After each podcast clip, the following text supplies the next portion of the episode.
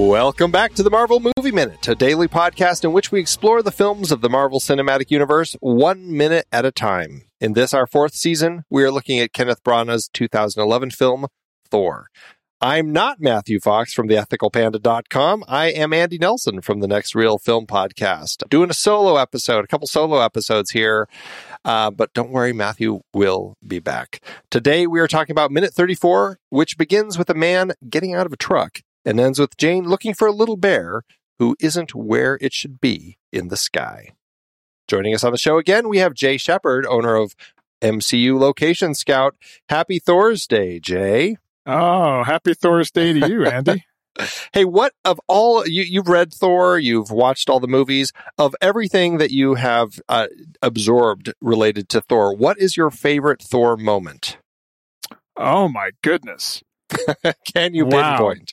Well, um, I'm going to separate into kind of comics and movies because I, I, got to say I really enjoy Ragnarok. Um, that tonally just hits me where I live. It's it's both pulls your heartstrings and it makes you laugh.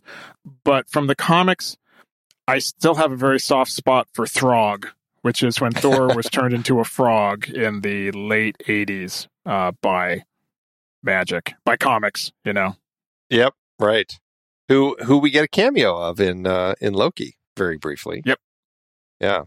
Okay. Very cool. Very cool. Is it oh, so in Ragnarok? Is there a particular Thor moment that you love, or is it just kind of the whole thing? the buddy buddy stuff between Thor and Loki, I really like seeing the growth there. Um, probably the moment on the elevator where they um, uh, are going to play Get Help, and no, we're not going to play Get Help again. I think that's a, I think that's a really fun moment. And then they come out, get help. Yeah, that's great. Again, the comedy. They they're great with their Mhm. comedic timing in these in the Thor stories. So I really love what they do with those. All right. Well, um, we're going to start digging into our minute here in just a minute. But first, take a listen to this.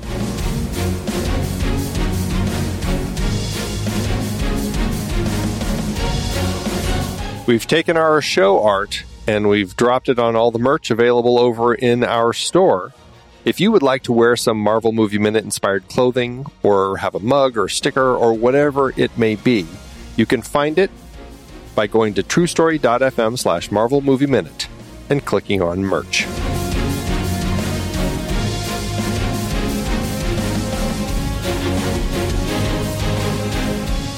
We are jumping back in where we left off. Uh, in the last minute, we have our townie hopping out of his red Dodge D Series pickup truck, and it is no other than J. Michael Straczynski. That is right. We have the uh, the author of the uh, the Thor run for quite a while in in uh, in Series three, and also the the original screenplay um, or the original story, really, before the screenwriters came on to work on it. And uh, you know, Babylon Five. If Matthew was here, I know he would be. He has a whole diatribe about Babylon Five, which you won't get to hear. Maybe we'll do it as a as a members bonus episode or something. But uh, he is a big fan of Babylon Five and has a lot to say about that. But um, what's what's your sense of J. Michael Straczynski? Have you read much of uh, of his line? Are you familiar with his other works? I'm familiar of, with him from TV from from Babylon Five, and I'm sure that I at some point I have read his work. I, I, I'm sure that at some point, touching on Thor, um, I I have read one of his uh, issues, though nothing completely stands out to me from any of his comic runs. I really just kind of know him from from his TV work, I guess, Gotcha. and I, and I would not have recognized him in this part right. there, there are so many comic writers and artists that like I see their name and I know what I'm going to get in the comic, or I see their art and I know whose art it is. But if you put me down with that person that I am so enamored with, it's like, uh, who's this guy? Who, who, why are we Sure. talking to this guy? So uh, Right. I just don't know what they look like. Yeah. Well, apparently Walt Simonson had a cameo in Asgard and was at the coronation and was somewhere close to Sif and Frigga, but He's sitting at a table. Yeah, I, I think I've seen him in. It's a really quick shot, but yeah, he's Okay. sitting on at the at the table actually with them, I believe. Okay, interesting, interesting.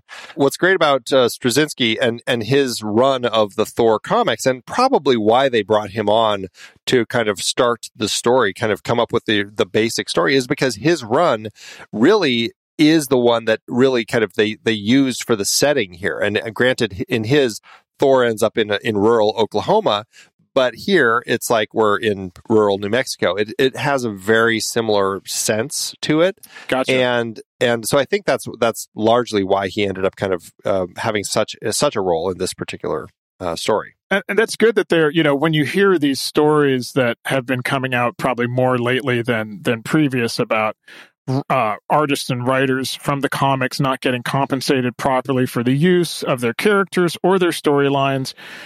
You know, it's all this kind of contractual BS and stuff that that shows up, and to be able to have some of those creators honored by you know having moments at least early on in the MCU getting a chance to show up and cameo in the film. I know this is something that you know doesn't really happen much anymore. Uh, at least not at least not that I can think of. Uh, I think that's a really cool way to honor the the creators and and their work. Yeah, I know. Um, uh, I'm going to blank on his name. Who did? Um, he had created Thanos. He pops up in a cameo. Oh, uh, Jim Starlin. Yeah, right. He's in. He's in the um, counseling session at the start of of Endgame. Oh my gosh, you are. Uh, I. I don't know how many times I've watched that, and I haven't even realized that was him. It speaks to the whole sense that sometimes you're like, I'm not quite sure what these these people look like. I love reading their work, but yeah, you're not necessarily yeah. sure. Well, and also, yeah. I kind of have a sense of Jim Starlin 1970s style, and I know he looks very different today. a little different so. now. A little different now. Yeah, a little more gray around the edges, but so anyway, our townie here uh, has discovered this crash site and decides oh, I'm going to you know stroll down or kind of like you know uh, try not to fall as I run down uh, into the into the base of this uh, impact crater here to see what's at the bottom. And I I find it so strange the the way that they have designed this because it really looks like they poured some cement and then set the hammer in it. And I I struggle when I look at it because I'm like I mean sure maybe Mjolnir hit so hard that it like liquefied the earth and kind of created a cement but as I look at it, I just I'm like, well, they just kind of poured some cement and and just kind of set the hammer. See now, I, I look at it and say this is a really cool prop that they've set up because you know a lot of times film props are not designed in the same way that a real object would be and so actors oftentimes have to be careful not to break the mystique of whatever it is you know whether it's a rubber prop um, or something that's just built differently you know inexpensively and here, you know, you can actually have people, you're right, it, it is like poured in cement. And you can have people pulling on it as hard as they want and, sure, you know, and sure. really acting with it. Um, there's a there's a great scene, um, I guess, coming up where, you know, you see the the town the the whole group of townies really pulling hard on it. Exactly. Everybody gets their chance to pull on the sword, right? It's all that whole Excalibur out of the out of the uh, stone sort of thing that they're kind of going for here. Exactly. Yeah. And and and I think maybe it came down and it impacted so hard into a piece of rock. It just embedded itself and all of the d- loose dirt was blown away from around that piece of rock. That's why it's well, that's why it looks that way. Yeah. We'll go with that. We'll go with that. so my next note is that I I think that we need to start judging for all these people to figure out is this person worthy and why isn't this person worthy? Because all of a sudden now he he's trying to pick up Mjolnir and he can't budget, so he's clearly not worthy. Uh, he told his wife he was going to the market. And, and instead he went out to this crater, you know, to see if he could find exactly you know, a piece of gold or a crystal or you know whatever that fell from the heavens and make a quick buck because he's got a gambling problem, I would guess as well. That's it. Must be there must be some dark story that he has. Maybe he has a body in the back. We don't really get a good view. That is of true. The back yeah. of pickup. So um, the yeah, the first spin-off of, I can see it's uh, they do a little one shot with this. Exactly where where was he on his way to? But all I mean, we're going to find out. There's a lot of unworthy people around rural New Mexico here for some peculiar reason. But what I what I another interesting element is when he's trying to pull Mjolnir up, there's this humming sound that we've always kind of heard when when Thor is wielding it, and it's it's this sound that we hear. But it's interesting here because as he grabs it and pulls on it, it kind of rings a little bit, and then as soon as he lets go, it goes away. And that makes me wonder: Are we meant to think that this is something that they're hearing too, or is it just for the audience, like the sense of magic of holding Mjolnir? Hmm, that's a good question. Um, it's hard to tell if it's um, actually like diegetic uh, music or not uh, for the or sound effect for this. I, I, I kind of feel that it's maybe like a resonance thing. I guess uh, it, I like asking me right now. I would say, yeah, probably these people hear it. You know, it's like when you know there's a vibration in something and you don't really notice it until you know you set like a glass down and it vibrates or you know you grab something and it kind of you know makes your fillings hum or something like that so yeah, maybe yeah. maybe that's kind of what it is is that his the physical contact um, is creating this and that's because of you know the vibrational frequency of the magical properties of this hammer the uru stone it's an interesting thing, but and obviously it's a cinematic thing. I mean, we always hear swords like ringing. I mean, Crouching Tiger, Hidden Dragon has just some fantastic sounds that seem to be coming from the uh, from the the sword that they use mm-hmm. in that particular film.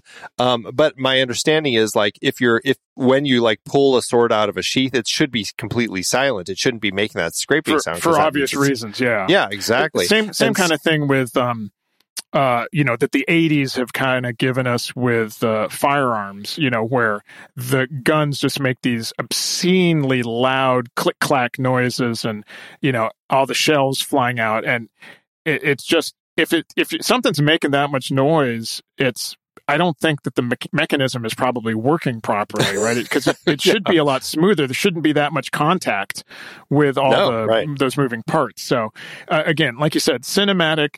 It heightens cinema is about heightened realism. Yeah. And I think that's yeah. kind of what they're obviously trying to show here. And if it's otherworldly as well. Exactly. Exactly. Well, uh, we leave our townie here with a huh, which is a great little moment so subtle. It's it's well played too. Yeah, it is. It works really well. Uh, and now we jump and we're over in Puente Antiguo. We see uh, we're again Branagh and his Dutch angles. We got a great Dutch angle shot here. We're looking at the the sign, uh, the city limits sign, basically giving us the population and elevation of the town. And I just want to go through those because population two thousand one hundred seventy five I really question that. This is very much what I see as a three digit population sort of town. Well, it depends on is it an incorporated town or does it include like the ranchers, you know, several All miles the, out? Yeah. Yeah. But even that's a lot of ranchers though. Yeah. It just seems like okay, because well, the elevation six thousand fifty six. Now, fittingly, they use the elevation of Galisteo, which is, as you pointed out last time, it's it's pretty much the nearest town to the movie set that mm-hmm. we're on in yeah. this particular case, and so they use the same elevation. Sure, I get it, but just just as comparison, Galisteo has a town a, a population as of the twenty ten census of two hundred fifty three people. Oh my goodness. And so that, yeah, it's just like, I mean, when I see this little tiny town, I'm like, 2,000, over 2,000 people live here? Yeah, that's like a factor of 10 or yeah. nine. Yeah. That is a lot of people. You know, and again, it's a super quick shot. How many people get that in their first viewing? But I, I guess if, if I were making a film and I were putting Easter egg kind of things in it, I would want them to be I guess, realistic because I know there will be people, hopefully, that would pause and, you know, scrutinize minutes of your film. yeah, right. So, um, yeah, why would they do that? Um, because, uh, you know, maybe to make it seem like it's a little more populated just to when you can talk about the destroyer coming later, you know, okay, there's that many more people at risk potentially for this area. Yeah, maybe. Uh, but but it's not like Jane came here for living, right? She came here right. very specifically to study. So uh, so I guess it didn't, it, you know, to her sense, to the sense of her side of the story, it didn't matter how big the town like it was. If it was 253, that would have been fine. Right. It's location only.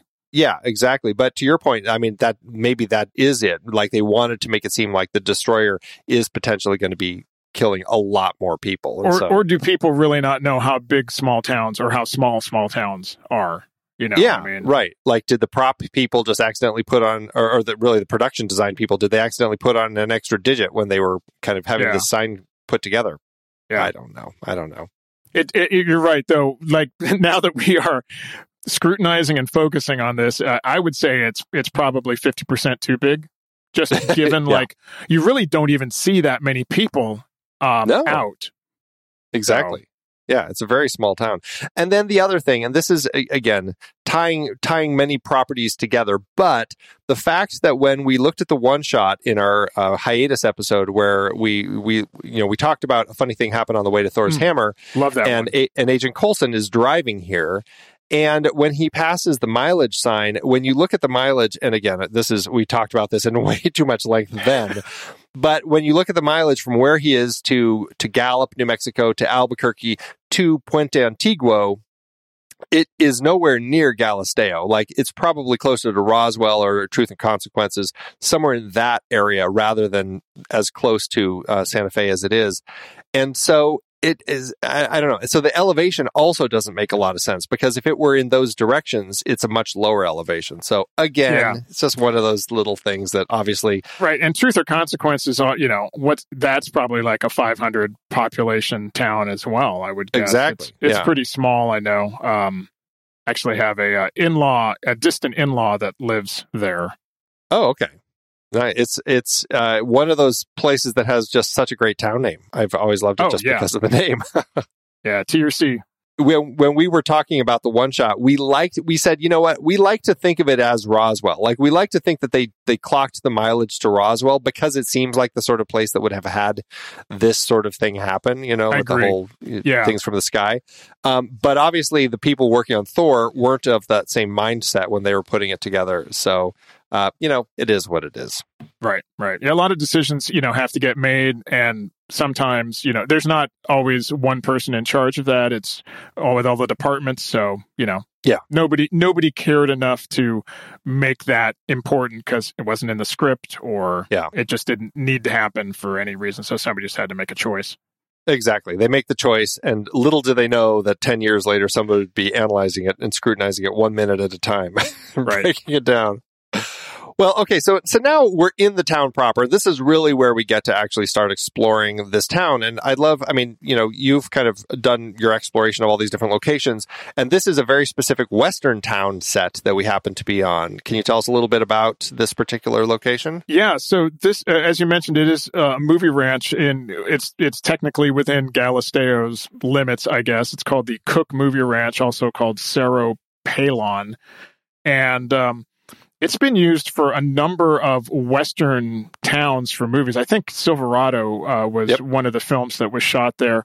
Um, what's interesting is that at being a, a movie ranch, uh, I mean, it's it's kind of what it sounds like. It's it's a backlot set, but usually without any kind of uh, uh, soundstage setup. It's uh, it's a fully outdoor set where they build buildings, whether or not those buildings have interiors. You know, they may just be facades, uh, like you would see on the back lot of you know Universal Studios or or Warner Brothers or something like that. And um, so for Thor, they actually took down they, they they kept i guess maybe some of the bare bones of the buildings uh and the kind of the orientation of the town like the streets are the still the streets but they paved the streets because it's normally just a dirt western set and they built all these buildings you know put up the signage. So it's like you know a real 7-eleven sign and um you know all the other little buildings and stuff there. And then they made that distinctive smith building which i assume is some kind of car ex car dealership Smith Motors. Yep. yeah, uh, where where Jane has everything set up. It's a it's a beautiful location. I mean, the fact that you know this looks like a real town, but it is you know population zero really right. when it comes exactly. down to it. Um, but they've got that great location with the star on top, which uh, speaks to some, you know, some of the themes from the movie, and allows the characters to sit on the roof. And you also get an overview of the uh, kind of of the town and the space, um, plus allowing for all of the third act destruction that they need to do in this location as well. So it's uh, pretty cool. It's a great little uh, Western town set. Um, and yeah, you mentioned Silverado. Um, interestingly, Kenneth Branagh, when he worked on Wild Wild West, they filmed some of that movie in this particular Western town. Oh, look at that. And uh, 310 to Yuma was a more recent one that they filmed some of it here. Now, interestingly, Tom Ford actually bought this location and had been, you know, I think in 2001, he it had been in use for quite a long time. Uh, and then I guess in 2016, he actually put it on the market trying to sell it for 75 million. From what I could find as of 2019, he still hadn't sold it the price at the time was 48 million. So, you know, if you've got some spare change and you're looking to uh, to take on a, a, movie set of your own, there you go. Uh, reach out to them and maybe you can uh, pick this one up. Well, you know, westerns are not doing what they used to do. So, unless you can do like maybe a zombie western, uh, that is a, a, genre that has been untapped in the uh, right. current horror somebody, market. I think somebody needs to get on that. Yeah. Um, well, uh, well, in New Mexico, I mean, it's it's busy, full of all sorts of productions. So you'd think that they could find another way to use it. And but it's interesting because so rarely do you hear of a project like this adapting it and turning it into a modern town in right. a location. And that's what I found so interesting about it. I, I, so I struggle with it because I'm like, well, it's like who comes to this place, especially when 2,000 people are living here. Like I, I struggle like see, when I see the town, I'm like, there's really no way in or out, it's, but it's always busy. And I, I, I kind of, my mental thing doesn't say it's not a real town. Right. And they've got like, you know, big name franchises. I mean, 7-Eleven. 7-Eleven. Like right there. Yeah. Exactly. Exactly.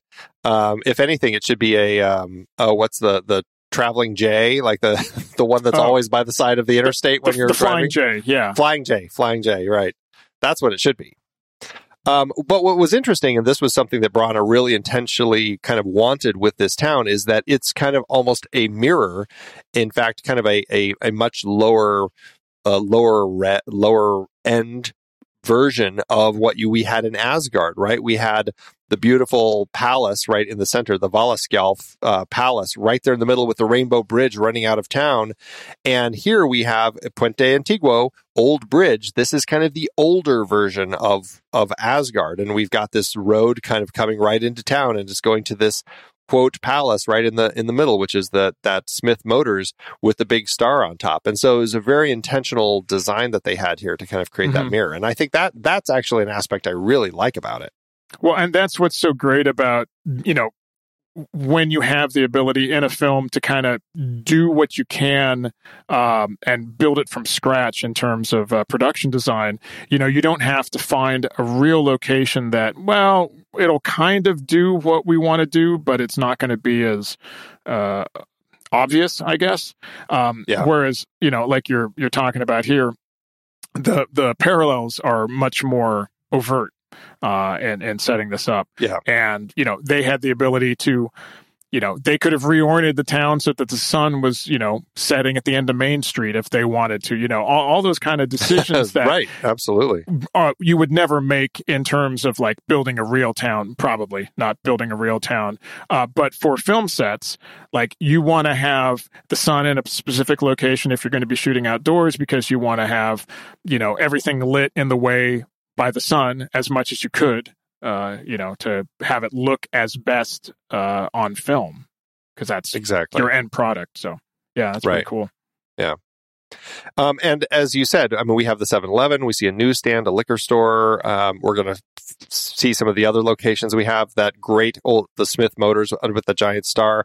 And then there's an interesting billboard um, advertising Land of Enchantment, Journey into Mystery right over the newsstand, which um, which I kind of love because it's a great nod to the origins of Thor, right? Exactly. Yeah. Well, I mean, it's so it's the New Mexico slogan or the yep, the state Land of Enchantment slo- slogan, Land of Enchantment, and then uh, Journey into Mystery.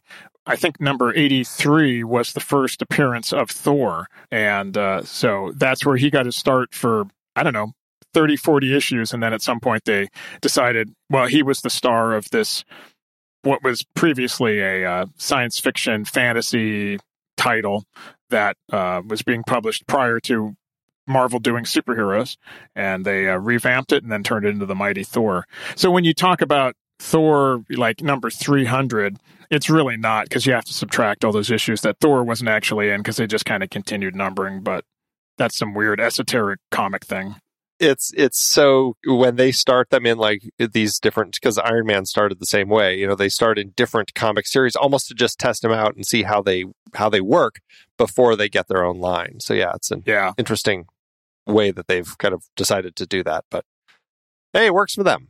So, um, but, but, the other funny thing about that billboard is that, uh, and apparently it's just because the shot is so short, they didn't really worry about it, but they greeked out, which is when they cover it up um, for a film, they cover up other information that had been on the billboard before they modified it and they didn't put anything in place of it. So you could actually see in the in the top left corner of the billboard a blacked out uh, section where they blacked out some letters and clearly a phone number that started with 800 that um because you see the parentheses 80 and then you don't see the rest of it. It's all blacked out who knows what it was. Um, it may have even been done digitally, like they might have accidentally left it in there, and, or they might have purposely left it in there, thinking, you know what, it's let's just put this in there, and then realize, oh, you know, we don't have any permission for that, and they had to. I thought it was one of those things potentially where it either had been vandalized or maybe they were, you know, it was like get starting to get changed out to another billboard. Um, oh, so intentionally left this way as if it's it, there's a story behind it. Yeah, possibly. Yeah because um, I mean, it, okay. it, does look like it's redacted, but it's also in a place where if someone were vandalizing it, now it's not you couldn't climb up to there, but if you had gotten on the roof and kind of you know come over the top, uh, you yeah. know maybe there had been some graffiti or something, and then they were covering it up by just putting black bars there or something.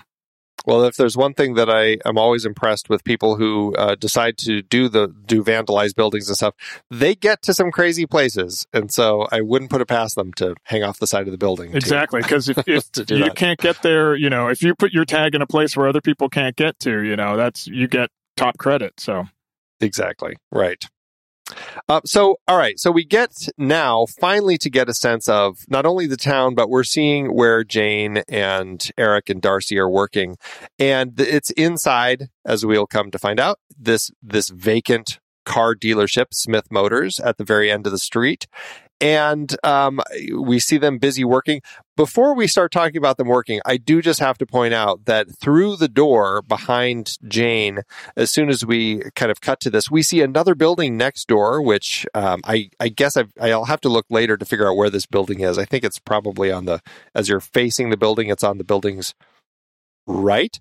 But through the window in there, you can see a hammock and somebody laying down in the hammock. Oh, really? It was about 30, 31 seconds in. And I have to think that this was actually like a crew, uh, a, a building where the crew was hanging out and a place to just kind of relax, take five or whatever. And that it's just a crew person who happens to be in the hammock laying down over there, which that's funny. Yeah. Funny. And, but I, it kind of works, uh, yeah. in this, in this town, right? It's not, uh, so high tech that you wouldn't think that there might why would there be a hammock there? Because it kind of makes sense in this location. Exactly. Yeah, it's it's not anything that I worry too much about. And they probably said, uh, "Should we cover that up?" Eh, no, it's fine. We'll just you know somebody sleeping in a hammock in the next building. Yeah, it's nothing nothing to spend money spend our precious uh, CG money covering up. So right. Uh, so we get into this conversation now, and this is kind of an interesting moment because we're getting into a little more exposition about what they're thinking. And, and at this point, Jane and Eric start saying, you know, it's it's it looks like it could be an Einstein Rosen bridge. And then Darcy steps in as our audience surrogate, who, who is great. I mean, she's just like, what's that? and I don't know the conversation between her and Eric is is very funny because and the whole thing about how she was a poli sci major. She's not actually a, a science major. It's poli sci. yeah. She was the only applicant. Like that whole bit. I don't know. It's it, again, it speaks to Darcy and it makes her work so well in this context as our audience surrogate to get a sense as to what a wormhole is. And the fact that Jane like she only had one applicant and you know and then when you get to the second film darcy now has taken on a uh, an intern and right. it's just nobody wants to work with these people really it's it's very comical very funny but this is where we start learning about wormholes and uh, an Einstein Rosen bridge and Erms, uh, a wormhole. Uh, Albert Einstein and Nathan Rosen in 1935 they came up with this idea using the theory of relativity. And the whole idea was bridges through space time. And it's a, a, wormhole basically can, could theoretically, still not proven, transport an object from two different points without any time or distance involved. It basically just moves from one place to the other. Um, and this, I, you know, I just have to read this because this is the more precise way to describe it. It is a transcendental bijection of the space-time continuum, an asymptomatic projection of the Calabi-Yau manifold manifesting itself in anti-de Sitter space. Nice. Nice. wow. This moment here brings up something that I get into debates with other friends. So um, I, I, I write this article series called Sci-Fi Saturdays, which happens to show up on Saturdays, but also because it feels like sci-fi films are kind of you know like a saturday matinee sort of staple at least from the early days. Yeah. And as i collect my data about what movies i want to do i'm like do i do superhero films? Are superhero films sci-fi films or are superhero films superhero films that have sci-fi elements? Yeah. or horror elements you know? So i think I am of the opinion that superhero films are their own genre, basically, but you know, films like parts of Thor here, or Ant Man, or um, uh, I don't know, you Iron, know, Iron Man. Iron yeah, Man Iron has... Man are sci-fi um, style stories. They have high scientific elements in them, um, but there's also plenty of you know fantasy and rom com oh, sure. and all sorts of other stuff that are in here. But I, I like that they really get into. They're not making up comic uh, science stuff here. They're using like real science theories for the people out there that have heard of or might know what an Einstein Rosen bridge are is, and uh, it it works for this. It's you know okay, well that's a good scientific way to look at this. You know, and from the Earth, we're looking at things as science or magic. But you know, we get told later it's all just advanced science, but they don't even right, necessarily right. know how that how it works. So I know. Well, and, and then some of it is like Loki is still using magic. I mean, are we calling that some other form of science? Uh, uh it's right. It gets and, to and all the Doctor Strange stuff that pops up. Well, and... that, that's definitely just the magic, right? Yeah, exactly. yeah. Um, and they're mentioning stuff like, you know, they're saying the lensing around the edges, like likely referring to like gravitational lensing. So I feel like when the screenwriters were putting this together, they were actually talking to scientists and trying to come up with something that sounded like mm-hmm. if we saw a real wormhole appear, what would it look like? And they're probably getting some of this this verbiage from those people. Would be my yeah. guess. Well, and, and I like the fact that you know Jane latches on to uh, you know maybe we believe it, maybe we don't. Erik doesn't necessarily seem convinced. And she's like, yeah, but look at these stars. These aren't our stars. Like right. this yeah. one section of the photo, like these are all our stars around the outside. And but in the middle, we're looking at a different part of the galaxy somewhere. it's it's a good cinematic way to look at it because it's yet something else that is relatively easy to say in terms of uh, uh, the dialogue so that the audience can go, oh, okay, well, I see that this character understands, you know, something about this. Uh, maybe I don't, but you know that it's uh, showing that she knows what she's talking about and having this other character agree with her. Um, but it's also again something that would really be there. It's not just some sort of fake Hollywood technobabble, you know, like a Star Trek thing. Yeah, and then when she says things like "unless Ursa Minor took the day off," I mean that sounds like something you know she's being cheeky, but also she's pulling a reference for uh, for an actual constellation, uh, Ursa Minor, that theoretically would be in the sky, as she says, in the star alignment for our quadrant this time of year. So right. theoretically, it sounds very much like the, it makes sense what she's saying. Right. Right. And and even analyzing it, it still sounds like she, she makes sense because sometimes there's stuff where you break it. It sounds plausible when you watch the movie and then you start to break it down and it kind of loses meaning. But right. there's still there's still something here when she's talking yeah. about the Little Dipper. So yeah, exactly, exactly. So well, um, is there anything else uh, that you caught that you wanted to talk about in this particular minute? Or I mean, we're kind of we're kind of in the middle of she's leaving us leaving us hanging about right in the middle of the sentence. Whole thing, I know whole thing with Ursa Minor. yeah, no, that was that was pretty much it. Uh, like four big beats here. I think uh, was uh, covered yeah. everything that I want to talk about. Awesome. Well, um, Jay, uh, let's talk a little bit more about what you have to offer and where people can find you as far, as, far as like your sites, your podcasts. Uh, where should people go learn more about what you're up to? Uh, you got two main places, uh, mculocationscout.com. Uh, if you want to keep up with the filming locations of the different movies and Disney Plus shows and one shots. I'm not, I'm not doing the cartoons, uh, with like what if or anything like that. Um, and uh, I do have some stuff up from uh, Shang-Chi, and uh, hopefully we'll put up a little bit more once uh, that's available on um, a, a, way that I can get some screenshots uh, because sure. it's kind of useless to talk about a location and not have any visual uh, footage there to, to share with folks. Um, so that's up. Uh, you can also go to retrozap.com where I have my uh, my podcasts and my articles posted. Uh, as I mentioned, I'm doing Sci-Fi Saturdays uh, in October. I also uh, every year, or at least the last three or four years, I've been doing 31 Days of Horror, where I actually write a review about a different horror film every day. It's quite quite a big challenge awesome. there. Fun. Uh, um, but I've got podcasts uh, about superheroes. Superhero Suite is the show that I do with my friend Josh, where we talk about all things superheroes. We also do a after show for The Flash called Scarlet Velocity, a Flash podcast, and then we also have a uh, show about uh, finding the fun in everything called Enjoy Stuff, where we discuss different pop culture things from the 70s or even before up through today talk about movies tv uh, music all sorts of really cool fun stuff there so cool so many places to track you down and uh, check out all the amazing work you're up to so that's awesome yeah well, uh, that's it for today's show. Uh, we'll be back one more time with Jay tomorrow to talk about Minute 35. So for now, thank you all for all the support you do. And as Matthew would say, have a good day. And as I would say, until next time, true believers.